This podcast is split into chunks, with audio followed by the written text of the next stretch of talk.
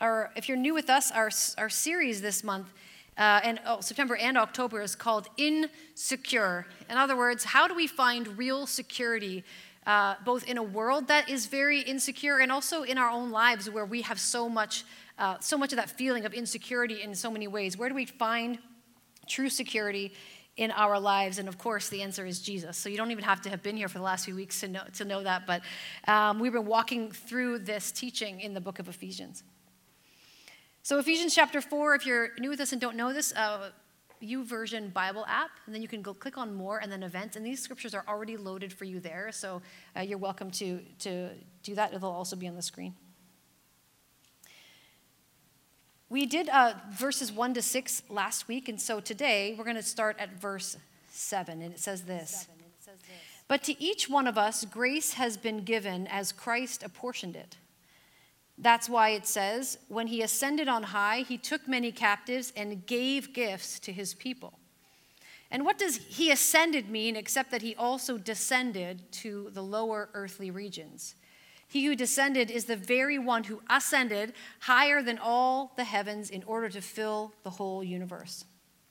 So Christ himself gave the apostles and prophets, the evangelists, the pastors and teachers, to equip his people for works of service so that the body of Christ may be built up until we reach unity in the faith and in the knowledge of the Son of God and become mature, attaining to the whole measure of the fullness of Christ.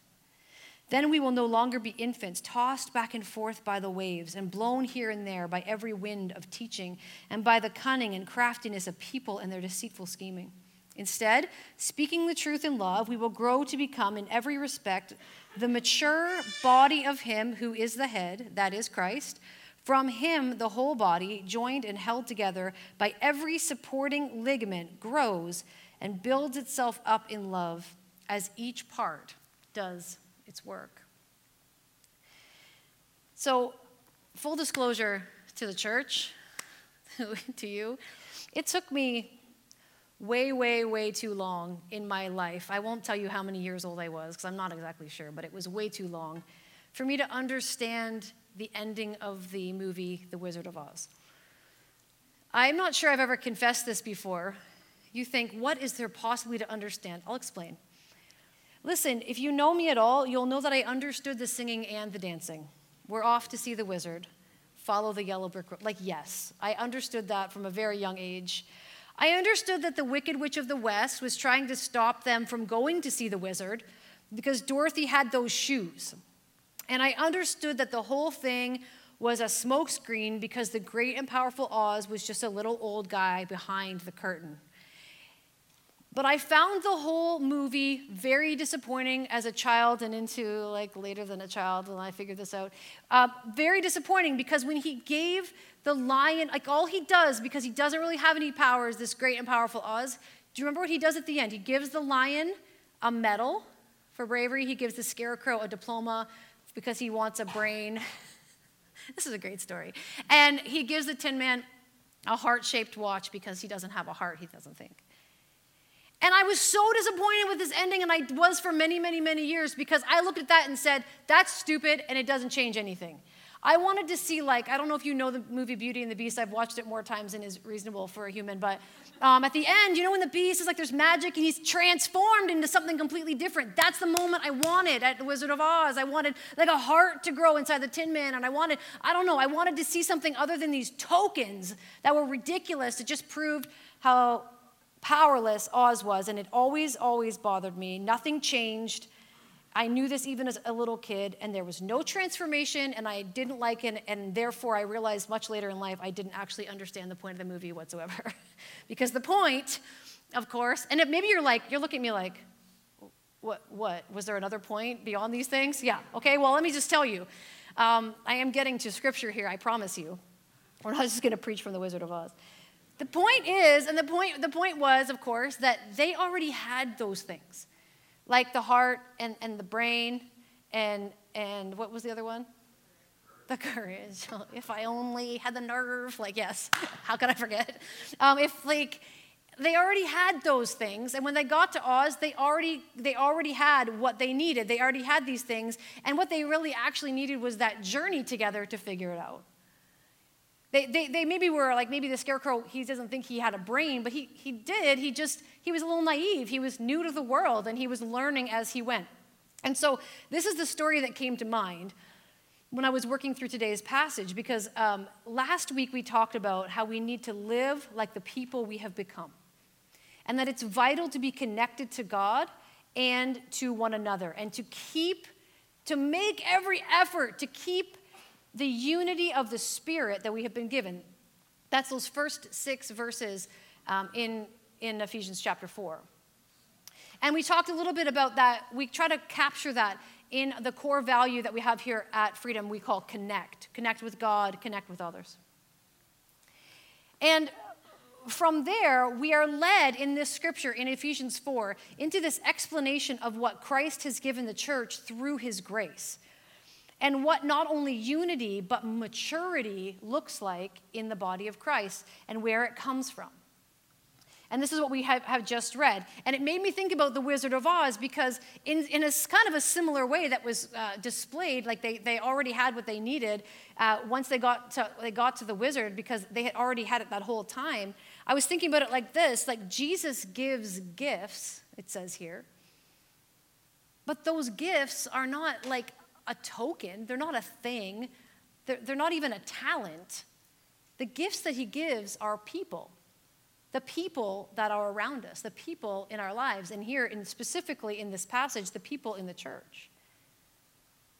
And these people that have been given to me to help me to mature and grow, enable me to learn to be like Jesus. And it turns out that what we what we need in our lives for this maturing process is not something other than what we already have. Jesus has already given us everything we need for life and godliness through our knowledge of him, First Peter one three.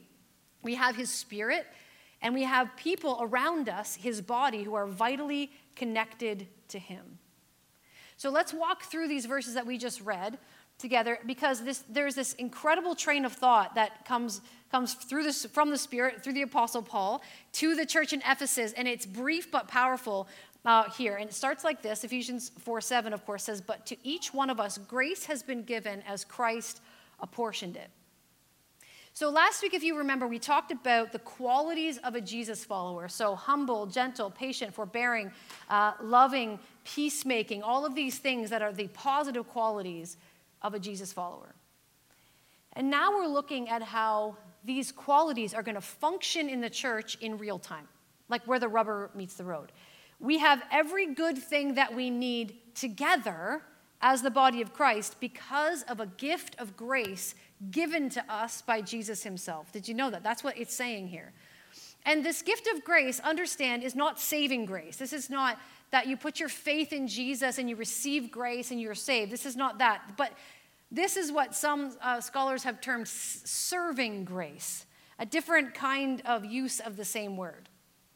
This is the grace that equips people, uh, uh, God's people, to serve.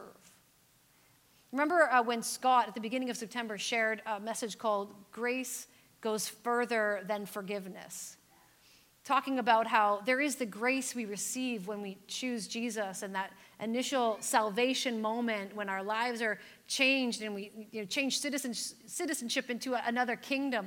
But this is the, the like grace goes further than just that first moment. And he talked about that process through our lives. This is an, another example of that grace that goes further than just that moment of salvation.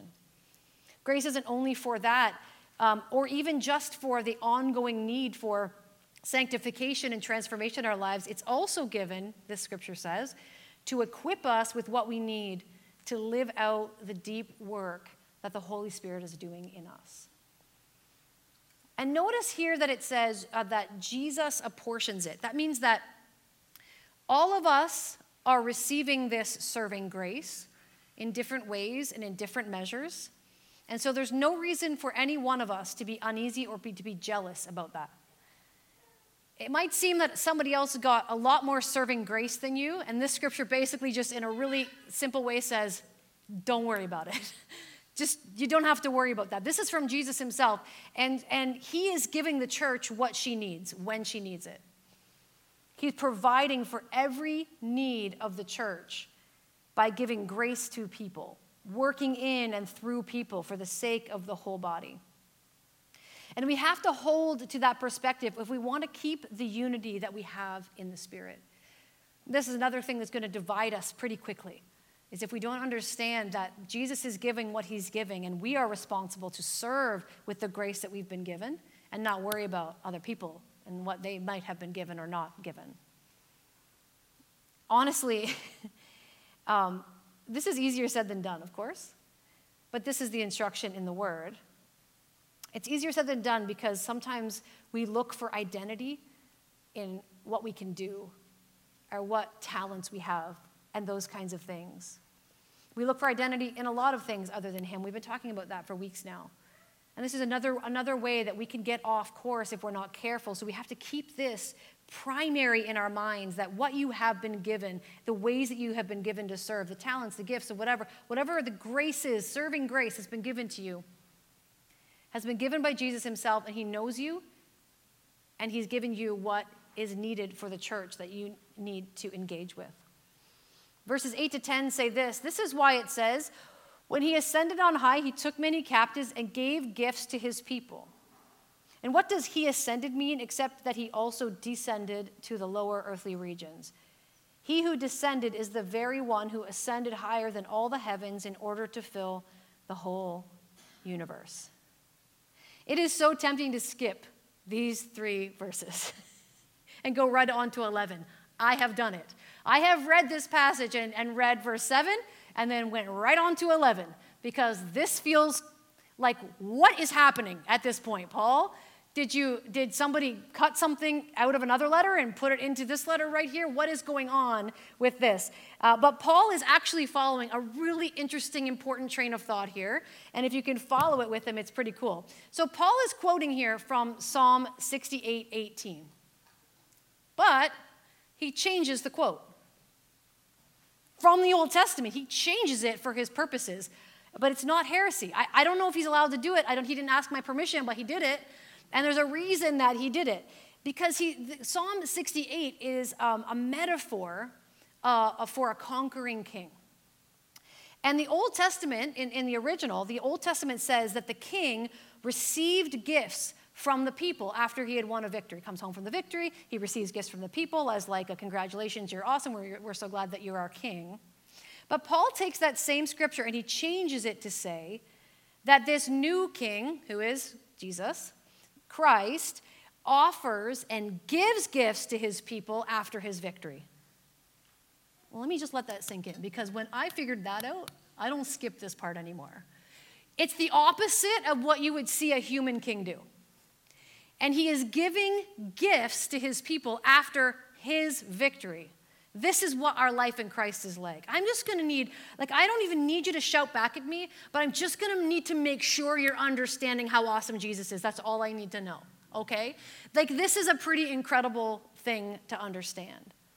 And the idea here is that the king, uh, when it says the king is ascending, of course, in, in the Psalms, in the Old Testament, it would be a reference to the king after a battle, after going out to war, literally ascending up to Jerusalem, up to the holy city, up to Mount Zion after a battle in victory, and there'd be a procession, and it, like, literally is like physically uh, an ascension to that place. And Paul makes this comparison. Um, he, he seems to be thinking about this fact. Like he, it's like it's like he goes onto this Old Testament train of thought and realizes how awesome it is to have this new king, Jesus. When Paul makes a comparison, he talks about the fact that if Jesus ascended, which he is the conquering king, and he ascended, and he's on high, not in human, I mean, uh, earthly Jerusalem, but in heavenly Jerusalem, if he ascended, that means that he would have had to descended at some point. You get the logic here? He's like, oh, if Jesus ascended and did all, gave all these gifts, that means that if he ascended, he came, he came, he came from somewhere. He came from his descent to walk among us and to win this victory for us. So he first descended to come and win that victory. And then after he ascended, instead of receiving gifts from his people, he filled the whole world through his Spirit. He gave gifts to his people. And I don't know, friends, but to me, that's a pretty amazing rabbit trail right here in the uh, middle of Ephesians chapter four. That's worthwhile. Because this is what Paul is thinking about when he says Christ gives these gifts, this, this grace, he gives out this grace, a portion to the church. And then he tells us why Christ is able to do that, because he chooses to be that kind of king and win that victory and then pour out all of this onto his people. This is the, the giver of saving and serving grace. This is the conquering and reigning king who has everything to give and chooses to do so.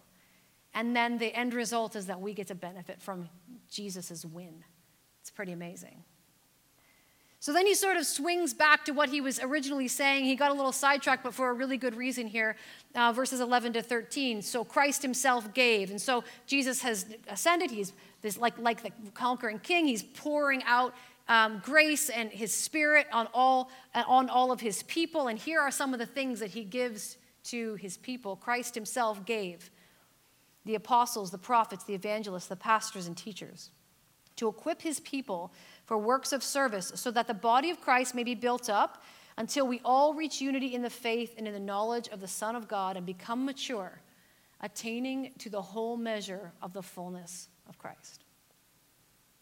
So Christ himself gave. And then this list, of course, of leadership roles, sometimes referred to as offices of the church. Apostle, prophet, evangelist, pastor, and teacher. Sometimes pastor, teacher is uh, combined into one gift as, because in the Greek it seems like it might actually be combined as one person. And these are all gifts from the king intended to equip the church, he says.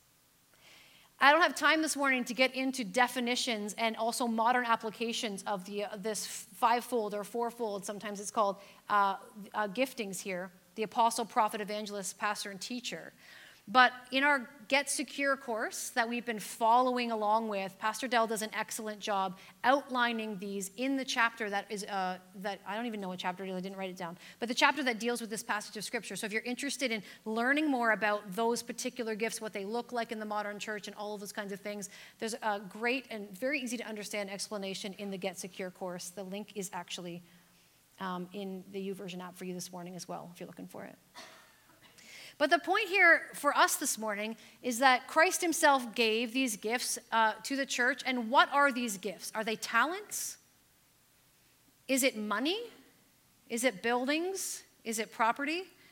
What did Jesus give the church? People. He gave grace to people to serve the church. The gifts are people. And this causes me to pause and take note because I, I think we sometimes hope there's going to be a talent or an ability or a skill that's going to make us be able to figure stuff out and do it better. But instead, Jesus is apportioning grace to his people to fill these roles and to do this work. And honestly, from what I know about myself, let alone other people, this might not be his most efficient way of doing things. I just am saying. I, I like, like... I have a high, high, high view of the church, but we don't always get it right. Jesus gets everything perfect. Like, why? What's he thinking about? Using us in this way, and yet this is what he chooses to do. Is to give grace, serving grace to people, to be able to serve the body. We're all given serving grace in some way. Some of us are, are called to receive grace to function in these leadership roles or church offices with the express purpose, it says here, of equipping the people of God for works of service. This word, this word equip is kind of a, a, the best way we can maybe describe in English what this says, but it means a lot in Greek. Equip is the word used in surgery for setting a broken limb. I know we don't think of it like that uh, when we hear it in English. It's also the word used uh, at the time in, in the Greek for putting a joint back into its place. That's equipping. It's used in politics in, in Greece, in, in the Greek language at this time. It's, it was used for uh, to meaning bringing together opposing factions. That was also to equip. In the New Testament, the same word is used for mending nets. And it's used for disciplining an offender so that a person can find their way back to fellowship with Christ. It's used in all of those ways at the time of the writing of this letter. And so to equip is to get things in their place, to bring people together, to mend what is broken, to deal with what is out of God's will, and to call people to unity and to fellowship and to discipleship. That's what the purpose of these gifts are. And the aim is always building up and not tearing down. And it says, until we all reach unity in the faith and in the knowledge of the Son of God and become mature, attaining to the whole measure of the fullness of Christ. These are all uh, forward-moving, forward-thinking uh, uh, things. that are, These are not about stripping down or, or tearing down. These are all building up things that this grace is given to the church for. So the target of the work of the church and the charge for these leaders, in other words, is, is, is to do these things. And until we attain the whole measure of the fullness of Christ, who in the room has now attained to the whole measure of the fullness of Christ, other than Pastor Ethan? We all know that that's true. But other than him, who? Like, who among us? So what is the instruction here? The instruction is for this grace to be apportioned to the church and poured out and used in the body in this way until Christ returns. Like, this is the ongoing work of the body of Christ. And this matters because there are always people who must be guarded against.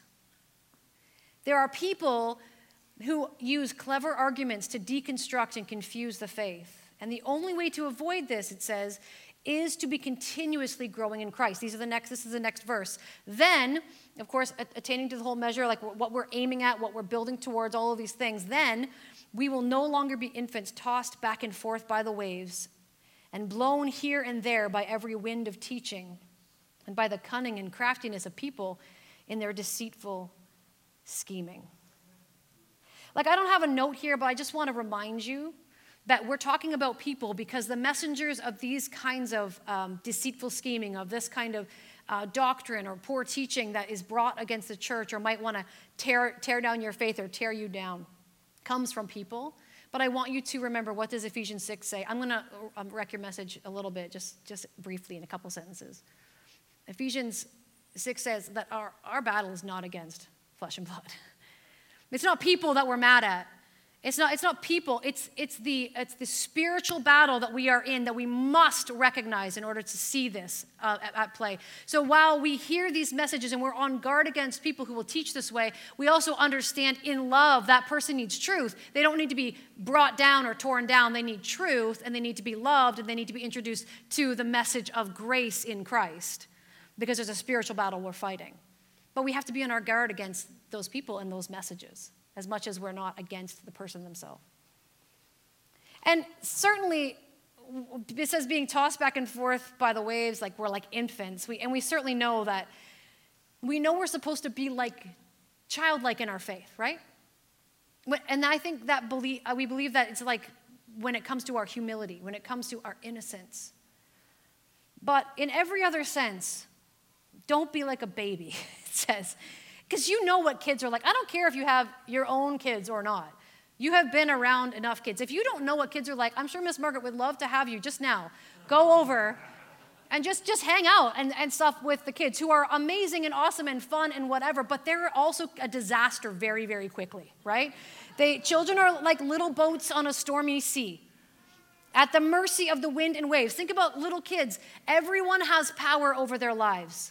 Everyone tells them what to think and what to do. They are easily influenced. They make emotional, erratic decisions, and they are at the mercy of whatever is happening to them in the moment that they are in right then. We had one of our kids just declare to us one day, oh, here, we're going to have some olives. Was it olives? Here, we're going to have some olives. You love olives. I hate olives. You know this, right? We're like, you ate olives yesterday. Yesterday was Tuesday. So olives on Tuesday only. Like, this is what children think like. It's just, it's just, it's all over the place. It's all over the place. You have a one in three chance of guessing which child that was. I'll leave that to you.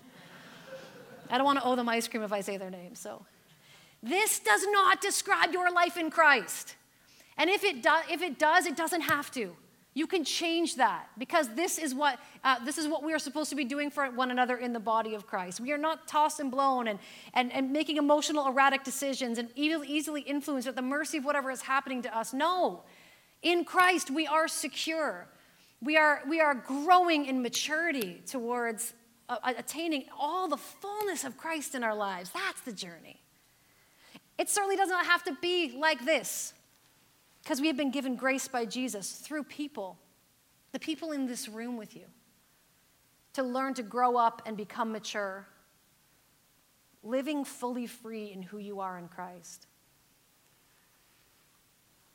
I know this is a hard word. It's not like difficult. I know I'm not like yelling about something that's like very controversial. I'm saying it's hard for us in Canada because we're so individualistic. And this was written to a culture that very much understood community in a different way that we do. And we have to grapple with that and understand that our Canadian way of doing it ourselves and just dealing with ourselves and staying insular in our own lives is not the way of the body of Christ. We have to be together to help one another to do these things, for these things to be true. So what does it look like? Verses fifteen and sixteen. Instead, speaking the truth in love, we will grow to become in every respect the mature body of him who is the head, that is Christ. From him, the whole body, joined and held together, there it is again, by every supporting ligament, grows and builds itself up in love as each part does its work. I don't know if that could be any more clear. The Greek me- reads more accurately. It says in, in English, of course, speaking the truth in love, which, which is a fair rendering, but because it's awkward in the Greek, it's actually truthing in love. Truthing in love. It's a verb. Can you truth? Like living and maintaining and doing the truth together as the body of Christ. Provided, of course, it's in love. Of course, we're reminded immediately of First Corinthians thirteen, where Paul says, end of twelve, early thirteen, yet I will show you the most excellent way. If I speak in tongues of men or of angels, but I do not have love, I am only a resounding gong or a clanging cymbal. If I have the gift of prophecy and can fathom all mysteries and all knowledge, and if I have faith and can move mountains but do not have love, I am nothing. If I give all I possess to the poor, I give over my body to hardship that I may boast, but I do not have love, I gain nothing. Love is patient. Love is kind. Yeah. And you know, we love to start at that part, don't we? I like to start right there. Love is patient. It's good for weddings. But without the... But the first part of it is a little bit less good for weddings, right? You can have all the right truthing, but if you don't have love, it is for nothing. Jesus did this better than anyone. Grace and truth held perfectly in balance together. That's why we need to learn to think and act. Oh, I'm a little ahead of myself, sorry. No, it's not. I'm not. I'm right. I'm right on. Yeah, I did it. Thank you, Lenore. We try to, we try to capture this exact thing in our second core value, which is to learn to think and act like Jesus, because nobody did this like Jesus. None of us are going to do it perfectly like Jesus, of course, but this is who we are following and modeling our lives after. No one teaches us to do this better than his Holy Spirit. And this is what we need to do if we want to um, live up to what we are called to, to, to, to, be, to live as the people that we have become, as we're learning about in Ephesians. We have to learn to think and act like the one we are following. And yeah, we could read more books. I hope you read books about your faith. I, we could listen to more podcasts or more sermons. There's certainly no end of those. And we could go to more conferences, but we may or may not be learning to be more like Jesus. We might certainly be learning about Jesus. But if we want to be disciples, we have to imitate our teacher, not just learn about our teacher. We have to learn to do that, to imitate him where the rubber meets the road in our life. Biblical knowledge is extremely important. You know, we have such a high, high view of Scripture here in this church. But you have to also know how to apply it. You need to learn to think and act like Jesus, the action items of your life. You need to know how to do this with your hostile coworker. You know the one. How do you do this with them? What about that child who has rejected you or your, or your family or your faith? What about that estranged spouse? How do we do this there? What about that person who is speaking lies about you and you know it? How do you do this there? What about that addict in your life? How do you show love and also uh, be truthful? And what does that look like? We have to learn to think and act like Jesus, to know him, and to practice what it is to model grace and truth together. How? by the power of the Holy Spirit in our lives, not by our own effort. How do we learn to do this? This is, I don't, I'm gonna, I kind of want to apologize for how simple this is, but I'm not gonna. Did I just, anyway? Sorry. It's just, it's not complicated, friends, and I just want to say that to you. How do we learn to think and act like Jesus? How do we learn to act out the things that we have been given serving grace to do? How do we make all of this work? I would, I've got to tell you, I, this is Pastor Dell, we'll call it um, the big three. He calls it the big three every single time. Pray, know the word, and listen to the Holy Spirit. There's a lot of spiritual disciplines that are amazing and can help you to grow in in, um, in your knowledge of God and in your discipleship, and I, and I I trust that you are adding those to your life, especially the longer you've known the Lord. But these are foundational. And I know for a fact that so many people who call themselves Christians don't do these three things. And I'm not mad, I'm not mad at you about it. I say that out of love. I say that because there is no way forward unless you can just do the simple things. Talk to God, spend some time in His Word, and practice just listening for His voice in your day. I promise you it's not complicated. You don't have to have any degree for it, but you've got to have these things happening in your life. If you feel guilty right now and you feel condemned because these things are not in your life, can you say, no, thank you, Satan. I don't receive condemnation. I receive conviction from the Spirit that I'm going to walk in these things so I can know you better. Or say, like I said, I think I said this last week, the week before, say, thank you, Satan. This is maybe weird. If you're new, you're like, why are we talking to Satan? I'm, I'm just kind of fooling, but not really. Say, thank you for the reminder that I am imperfect and I need God's grace. And I can, and I'm so grateful for the reminder so that I know that I can walk on tomorrow. I can start my day talking to the Lord in the Word and listen to the Spirit. Thank you for the reminder. Ha, yes, I love that. I don't even have to wait till tomorrow. I could do it this afternoon. You know, sometimes I um, I preach with my Bible here, and then sometimes my my streak on my Bible app goes back to one because I didn't open my Bible app, and I want to tell YouVersion, I preach from the Bible today. It counts on my Bible app streak. But there's no option for that on the app. And I've just given that to the Lord. You can tell I've totally healed from that, that issue. But even though you've heard the word today, even though you've heard me bring the word today, what has the Lord said to you? Maybe this afternoon. What is your, uh, what is your processing of that? What is the Spirit saying to you? The second thing is we must receive from one another and give to one another. This is the serving grace we've been given as a church. We have to receive what what this is, what Christ has given. We've got to receive it into our lives. And we also have to be ready to understand how to serve out of the grace that we've been given to the body. Verse one reminds us, of course, that Jesus has given each one of us serving grace for this. And then, of course, verse eleven reminds us that He's given us leaders to equip us for the work of the ministry. In all of this, the point being, we have everything we need sitting here in this room because the Holy Spirit has given each of us this serving grace to be able to help us in this maturing process as we learn to think and act like Jesus together. Pastor Dell says in um, Get Secure, make it your priority to know Christ more deeply each day and to make Him known every opportunity you get, everywhere you go. Do not try to grow spiritually on your own, but be actively involved in your church family and learn from one another the ins and outs of practical discipleship. We all need to be held accountable for our attitudes and actions, and the church provides that for us.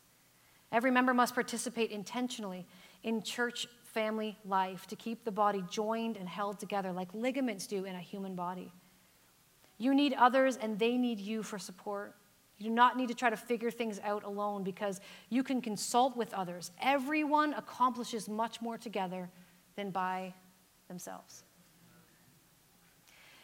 Um, I just I mentioned uh, Scott Corkill, uh, his message back in September, and this just popped into my mind, so I'm just going to say this, which is um, he did a seminar with us last September, last fall, I think it was September, and it helped us to walk through in a coaching way. Maybe you're sitting here going, I have nothing to give. I don't know what my gifts are. I don't know what my serving grace is. I'm sort of useless in the body. That's terrible theology. I'm going to call that out in you right now. That's not what Scripture says.